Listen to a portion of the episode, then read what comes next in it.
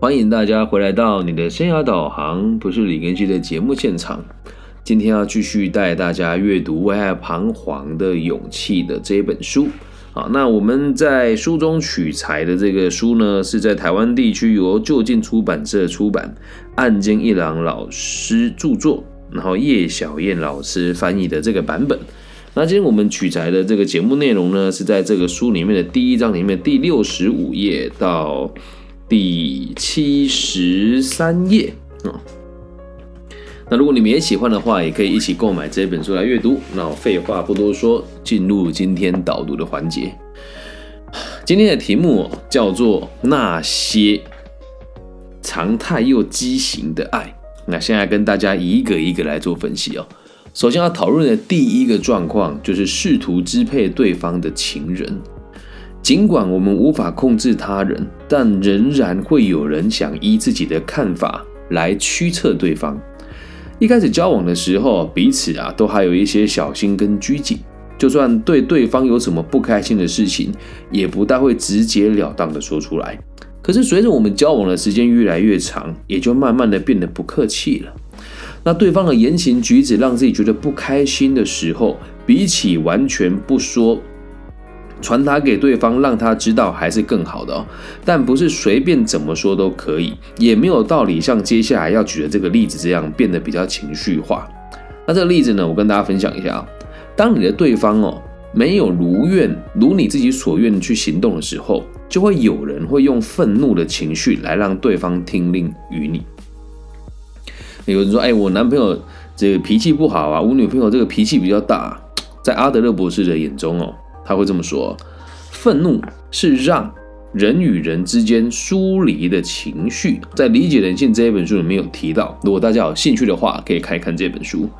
如果因为愤怒而使得两人的关系疏远的话，那走到了最后，对方便不会再接纳你的想法，即便他表面上听起来好像能够接受，但却不是发自内心打算这么做。那另外一种状况就跟愤怒一样哦。哭泣也是为了这个目的而制造出来的。阿德勒博士在另外一本书里面曾经说过，另外一本书叫做《难以教育的孩子们》啊，这本书我还没有看过啊，所以我不知道他那他写了什么。但书里面揭露了这一段，他说用哭泣这种武器成功的使他人屈服，这就是水的力量。那我们讲水的力量可能很难理解，我们称之为眼泪的力量。在关键的时刻，因为对方那么一哭，反而伤透脑筋的人可能很多。会在这种时候选择哭泣的朋友，很有可能他从小就习惯这么做。有过几次只要一哭一闹一上吊，事情就能够如愿以偿的经验，长大他就会如出一辙的如法炮制。而阿德勒博士，他在他的经典名著里面《自卑与超越》里面，还曾经说过这么一段哦。他说：“爱哭的孩子长大成人之后，十有八九就会变成忧郁症患者。”其实听起来好像有点言过其实，跟妖魔化忧郁症患者，还有妖魔化这个所谓的爱哭的人。但阿德勒所说的这个句话，他说：“眼泪与不平之名会打乱合作关系。”是为使他人臣服时极具效果的武器，听起来就很容易理解是怎么一回事嘛？哭是无法解决问题的啊！不管你是什么角色都一样啊！不管你是爸爸妈妈、老公、老婆、为人父、为人母、为人子哦，男女朋友都一样。其实有有几句有几句谚语就可以特别知道这个状况是什么。呃，哭闹的孩子和收租的地头蛇惹不起。其实有点像我们华语文里面的说这个秀才遇到兵啊，有理说不清哦。我们可以很清楚的知道，确实有很多人会用愤怒啊、眼泪啊来支配身边的人。哭泣这个行为啊，真正要传达的意思是什么？你知道吗？我们在做这个物谈的时候，也常遇到有人哭泣嘛。但在我的这个专业里面哦，如果在我的物谈室里面，对方哭泣了，那就是讲到了一些他不想讲的话。所以，或者是他的内心有个防卫机制哦。那放在情侣之间的关系哦，通常哭泣是这个样子哦。你的责备我，让我感觉到悲伤难过到这种地步。既然我都已经这么伤心了，你就不要再责备我了。那说到底，还是一种工具的行为。那么关于这个精神官能症哦，也就是我们现在所说的精神疾患，阿德勒博士他也表示哦，那是胆小怯懦的人的武器，是弱小者最常使用的武器，因为只要你说你有精神疾患，就可以操控他人。那么，其实我们的节目在台湾地区是被，也不能讲说被官方禁播啦，就是大部分你听全台湾的心理学的节目，应该就只有我会认同阿德勒看法，并且跟他站在同一个阵线来说，其实精神官能症都是有目的的，是为以用以支配他人的。但很遗憾的是，在我们现在台湾的主流媒体里面，他们会认为是我们不够专业。但我必须得说，读阿德勒博士的书跟个体心理学的书的学派，你要有个心理准备。你相信你所相信的，可能跟一般人不大一样，但是只要你笃定那个学派，跟想要学习它，就应该要更认真的去查证它。所以在我的世界，所有精神疾患的患者的目的，也都是为了操控他人。当这种话在公开场合，我是不会说的，我只会说这是阿德勒博士表示的。你看我们在直播的现场，本来有十四个人，那讲到这句话，离开的人就变多了，也很正常，因为大部分的人都不愿意为自己负责啊。那再回到书里面来哦，一旦诉说起自己的不安，身边的人便无法置之不理。那精神疾患的这些朋友便可以成功的让其他人把焦点只放在自己身上。所以，有洁癖的人会把症状当成避开性行为的理由，借此逃避与伴侣结合。这样子会让自己觉得比对方更占上风。也有人为了支配对方。因此，从一开始就寻求某种方面来说自己比较弱势的伴侣。当然，那种人也不会选择学历或者头脑比自己更好的对象。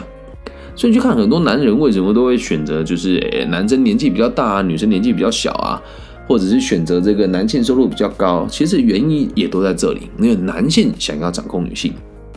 所以由此可知哦，就算是看起来关系很好的情侣，只要其中有一方比较强势。总是想要教育或者是批评对方，那么这样子的关系就无法顺利的发展，因为他们只对于自己是否真的优秀毫无自信哦，才会试图比对方更占上风，很有趣吧？就想要比较而已啦。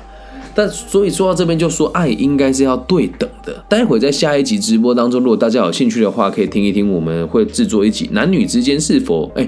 忘忘年之交的男女之情是否有纯友谊的可能性？哦，这是我们在下一个呃，在其中一集会提到的内容啊，大家可以参考一下。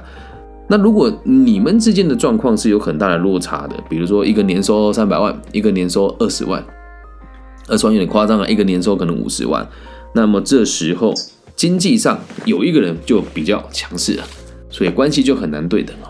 好，那我们接下来继续看下一个章节哦。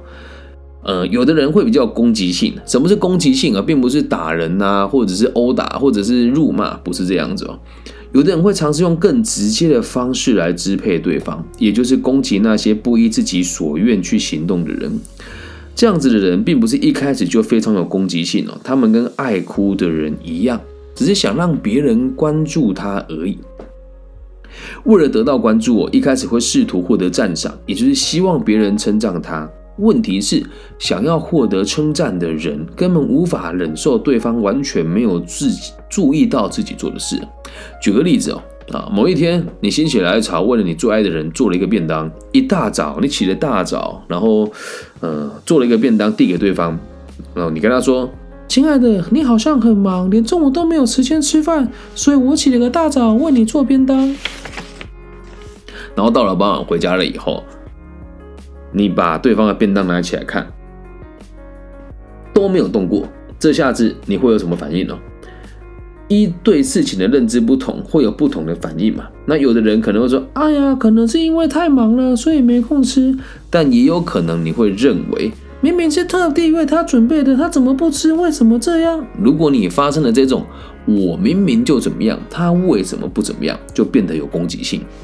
所以在这里面讲的攻击性，并不是辱骂，而是你用更强势的方式去试图让对方接受你的看法，并且在这样子人的世界里面，他不要你觉得，他只要他自己觉得。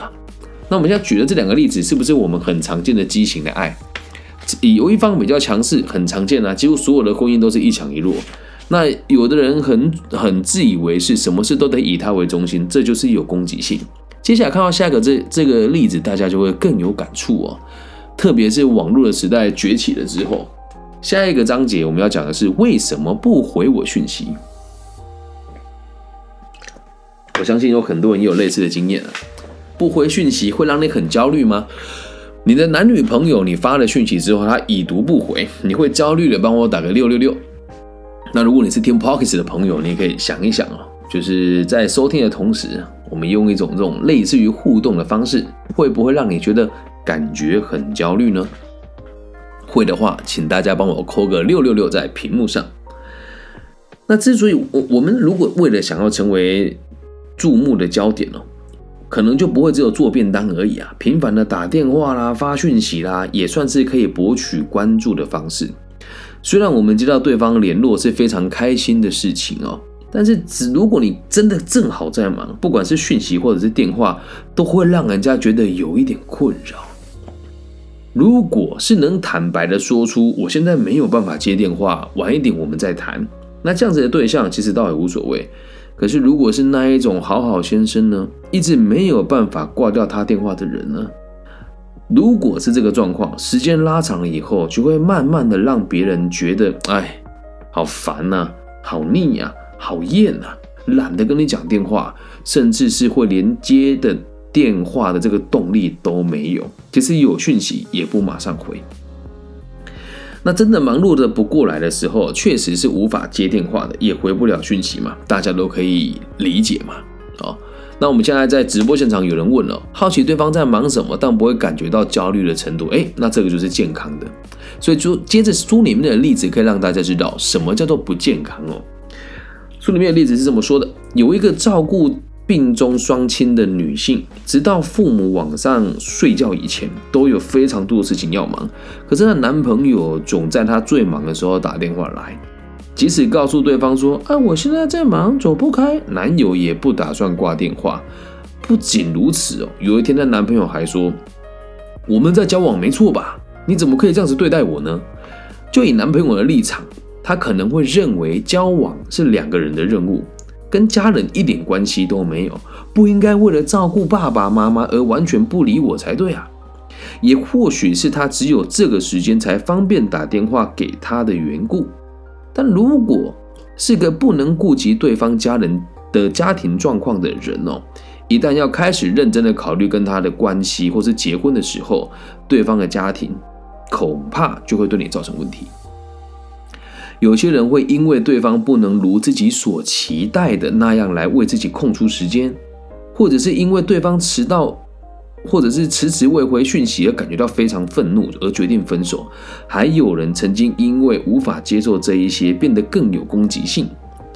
那举另外的例子哦，有一名男子因为太忙而无法跟女友联络。有一天，他发现他家里的电话打录机竟然有“我知道你在家，赶快接我电话”，怎么样？很变态吧？但这样子的人，其实我们也都有遇过。当愤怒的情绪出现的时候，两个人之间就没有爱了。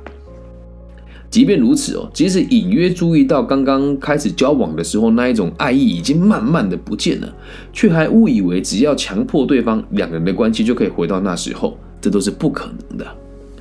所以女朋友没有感受到他的不耐烦哦，而他也有话要说，我很忙。我回家就想要好好休息了，但是你一直给我打电话，一直发信息，如果要一一回应，我会受不了啊！就像这个样子哦，说出自己想说的话，诉求行动的正当性，这时候两个人其实就已经在争对错了。就算没有表现得很情绪化，只要任何一方主张我才是正确的，你应该照我的方式做。这时候就进入权力的斗争，而这个状况在情侣之间其实很常见，这也是为什么我们在这一集的题目会定为那些常态又畸形的爱。可是这样子的爱真的健康吗？绝对不健康嘛！不接电话会死吗？我也曾经这个样子过，打电话给我之前女朋友，那时候我在服兵役，在马祖嘛。那你知道在服兵役的时候，我们一天可能就只有那一个小时或是两个小时可以打电话。打了他不接，哇，气炸了！然后打电话去，接下来这个礼拜六，只要一接电话，我们就开始吵架。嗯，那这就是掉入权力的斗争啊。所以要解决这个阶段的纷争呢，只有一个方，只有一个办法。至于办法是什么哈，之后的章节我们再来谈。现在我们还是先讨论那些常态又畸形的爱。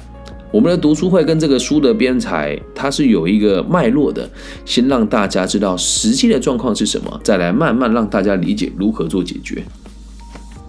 言而总之哦，这名男子虽然很忙，某天还是想办法排出时间来和他的女友见面。只是隔了好长一段时间，好不容易又见上了面，女方女友却没有因此感觉到开心，反而看起来有些不对劲哦。于是他询问他的女朋友这怎么一回事，竟然得到意想不到的答案。他说：“因为你总是很忙，没办法跟我见面。上个礼拜六我换你的好朋友 S 先生去约会，我跟他发生性的关系。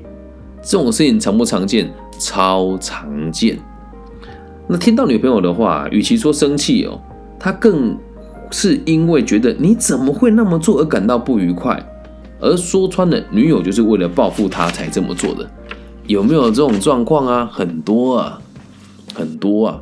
可是我之前遇过一个暧昧的女生朋友，我们都没有在一起啊，她打电话给我都不接，我也不是刻意躲，她是真的没空，就这样，她就故意在我面前跟我一个好朋友就腻得很近。然后就就后来我这好朋友跑来跟我炫耀，哎，你知道那个谁谁谁吗？他在床上很浪啊，等等的。然后我就有点压抑，不是说我不喜欢他，是我自己知道他是为了气我才跟他发生关系的，所以我不可能再跟这样子的人往来。为什么呢？爱本来就要找健康的人啊。大部分人的爱情关系都蛮畸形的啊，比如说像你去看那个什么，呃，推特啊，或者是我们一些网络的色情网站，或者什么调教男奴、调教女奴啊，而这种事情确实会让别人有一些快感呐。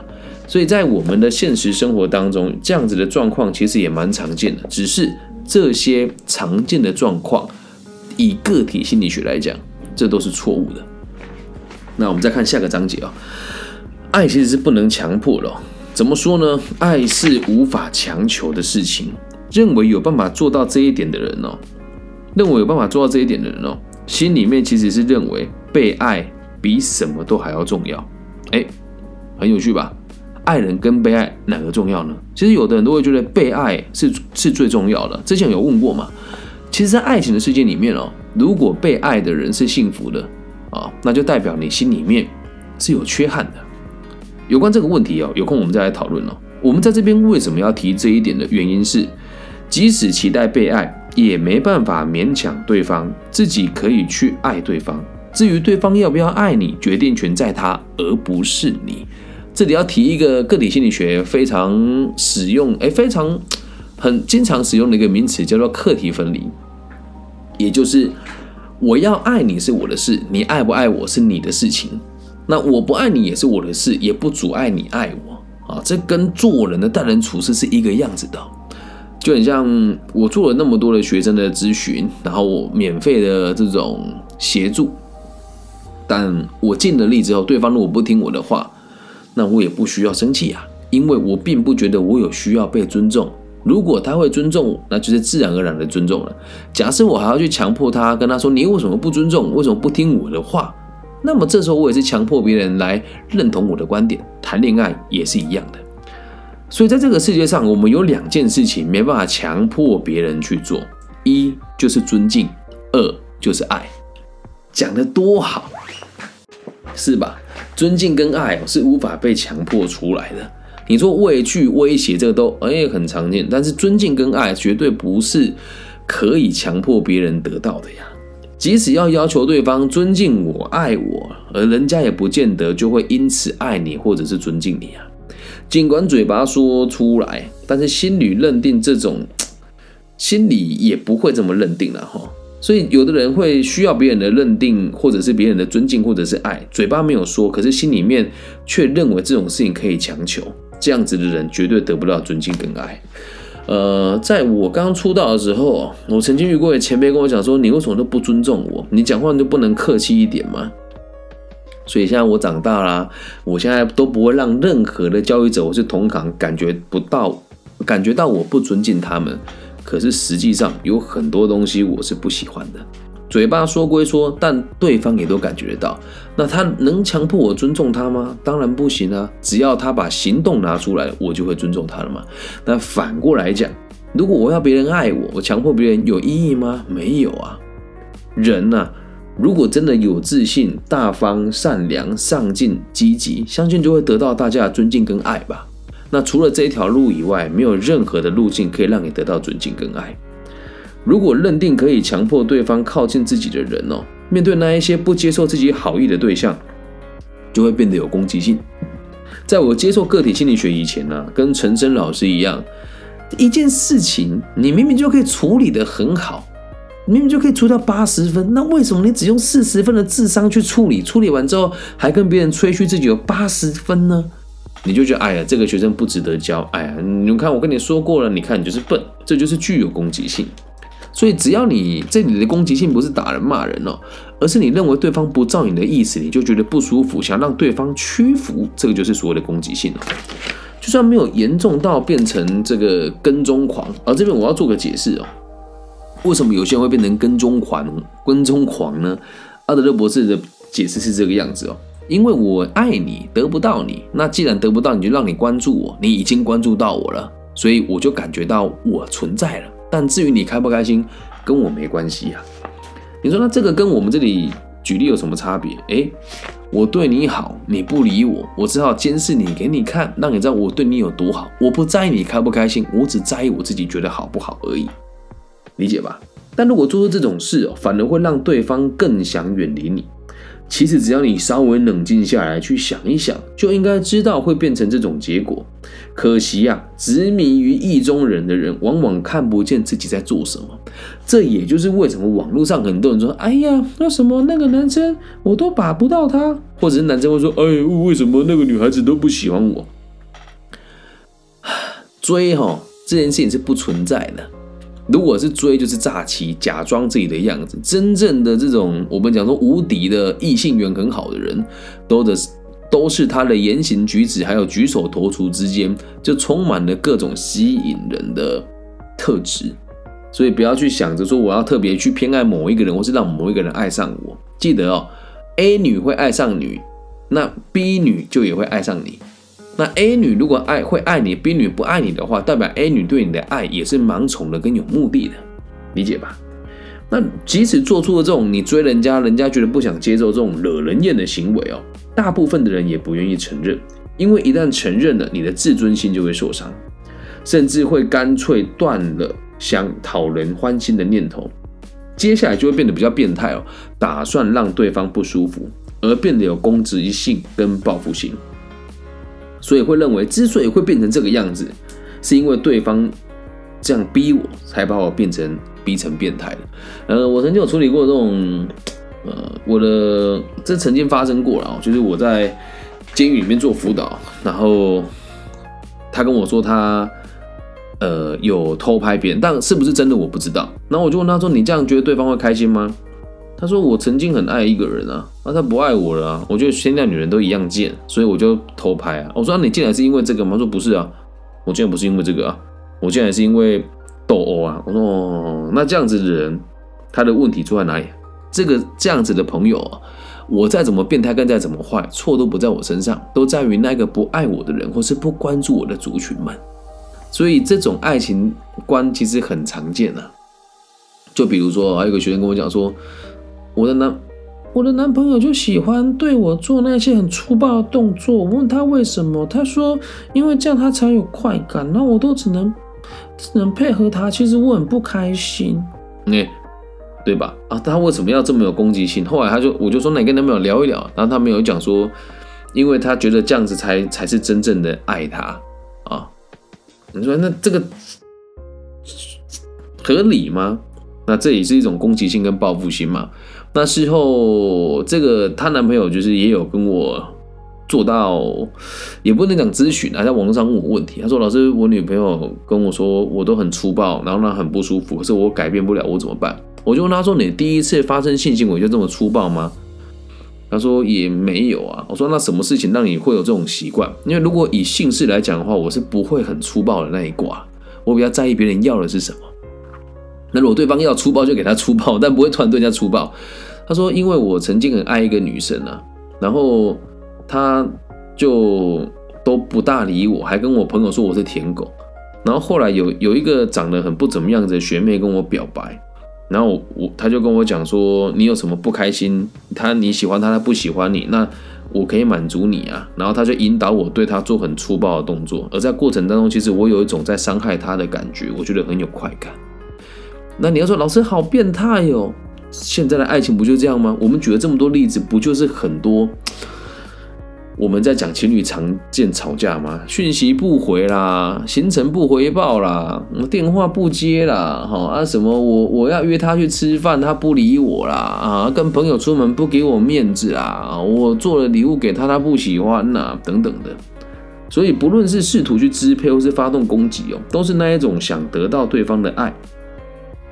这种认同欲望的投射，当然了，这些并不是获得认同的最好的方法。至于如果你希望被爱，想获得被认同的部分哦，是不是本该如此哦？那就是另当别论了。想要被尊重，想要被爱，绝对不是用这种方式。但是我们都用错误的方法，就比如说你女朋友不回你讯息，你怎么不检讨？是因为你的讯息太无聊跟太没意义了呢？对吧？很多女生跟我说，跟你传讯息都不会觉得无聊诶，我男朋友好枯燥哦。以前啊，现在当然不会啊。那男朋友就会说，你为什么不回我讯息啊？人家就不想回啊。那你就强迫他会有意义吗？也没有嘛，对吧？你就举了这几个例子哦，让他理解大部分的爱为什么都这么畸形，是因为我们都觉得他很正常，但其实实际上都只是选择了错误的方式来让彼此得到被爱的感受。或者是强迫对方爱你，看完了之后有没有一种想要检讨自己的感觉啊？如果有，就代表有功能了。那假设没有，我只能告诉你，有可能你没有犯这种错。但我敢说啊，十之八九的人在谈恋爱的路上都会遇过这种很奇怪又荒谬的认知。我自己也遇过啊。所以到现在，我传讯息给我的另一半啊，他不回我，我会觉得。心里面会有声音说：“哎，搞什么？为什么不接？好不容易我有空了，但是那又怎么样呢？我会等到他有空的时候再回复我。”现在直播现场有人问我，想要得到认可和爱的人，首先要成为什么样子的人哦？啊，这很简单，第一个就是要有社会兴趣，要愿意付出关系，奉献给别人，同时你要有价值啊！啊，不，比如说我自己好，成为任何一个人男朋友或是女朋友，啊，不，不是女朋友，男朋友或者好朋友的话。我都是有附加价值的，做决策啊，投资、创业、迷惘啊，遇到人生的问题该怎么解决？遇到官司该怎么打？问我，我应该都可以协助你。所以只要你有价值，就又有社会兴趣，人家就会认可你啊。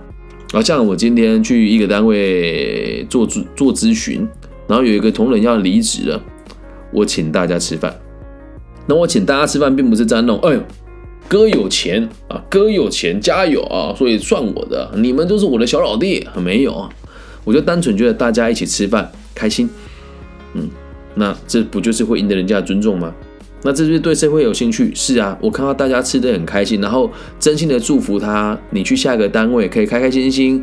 快快乐乐，然后也趁这个机会让这个还在职的同仁知道，呃，如果你要离开，我也会这么照顾你。然后新的同仁就要来了嘛，所以我说，那等迎新的时候，我们再办一次这样子的欢迎会。那这个钱当然是我付啊，没道理。我说，哎，大家来吃个饭吧，我请大，我叫大家自己出钱，对吧？没道理啊。所以这样子的人就容易得到爱跟尊重，还有认可啊，发自内心的祝福人家，并且有一定程度的经济能力跟社会的影响力。所以，像我的好朋友，我们的日文系的好朋友说，朋友的关系也会出现这样子的状况。没错，我们在强调一件事哦，个体心理学说人只有三种烦恼，分别是工作、交友跟爱情。而我们的朋友呢，就会从同事而来；那我们的恋人呢，就会从朋友而来。它是一个有脉络的状况前进。所以，交友的关系出现问题，那我们的爱情也会跟着出现问题。和同事处不来的人，就不可能跟朋友处得来。那跟朋友处不来的人，就不可能跟恋人处得来，理解吧？所以你想要跟那个人谈恋爱，看他怎么对待朋友就知道。有人会说，老师，有的人就有异性没人性啊，也不能这么说啊，就代表这种人也只是为了拿谈恋爱来规避自己和别人相处的借口跟理由而已啊，这样能够理解吗？这边老实跟大家说，我这样拿我女儿当个挡箭牌，这个说法有人听了会很不舒服。可是实际上，我后来是不是陪她？是。那为什么我愿意陪我的女儿，而不去陪其他的朋友们呢？在我心里面是有排序的。所以你也不能去说啊，你就拿人家当借口。没有，我是一个想干嘛就干嘛的人。那我也希望每个人也可以这个样子，想拒绝人家就认真拒绝他。好，然后和人家相处的时候不舒服就要说出来，否则你会遇到很多书里面刚刚所提的这种很畸形的爱的人呐，你会痛不欲生。以上就是这一集全部的内容，希望大家喜欢。如果你也喜欢的话，记得帮我分享、按赞加订阅。那如果你觉得这个节目还不错，想赞助我五块十块不嫌多，五万十万也不减也不嫌少。本节目已经有大概半年的时间没有人赞助了，也没有任何的企业会支持我啊。那我觉得在台湾地区其实。我流量算不不差了啦，在没有人扶持的状况之下，然后所有的节目的企划啦、脚本的撰写、录音、收音、后置、混音、剪接都我一个人做的。那所以如果你们愿意的话呢？赞助我，我很开心。那我现在有人说，好好拒绝也是一门艺术，诶，说的很对。那如果真的有人想听好好拒绝的话呢，再请大家私讯给我啊。如果真的私讯的人很多，我就会特别做一集分享给大家，好吗？感谢大家今天的收听，希望我们节目的存在可以带给这个世界更多安定的可能性。我爱你们，大家晚安，祝福大家都可以找到自己的真爱，拜拜。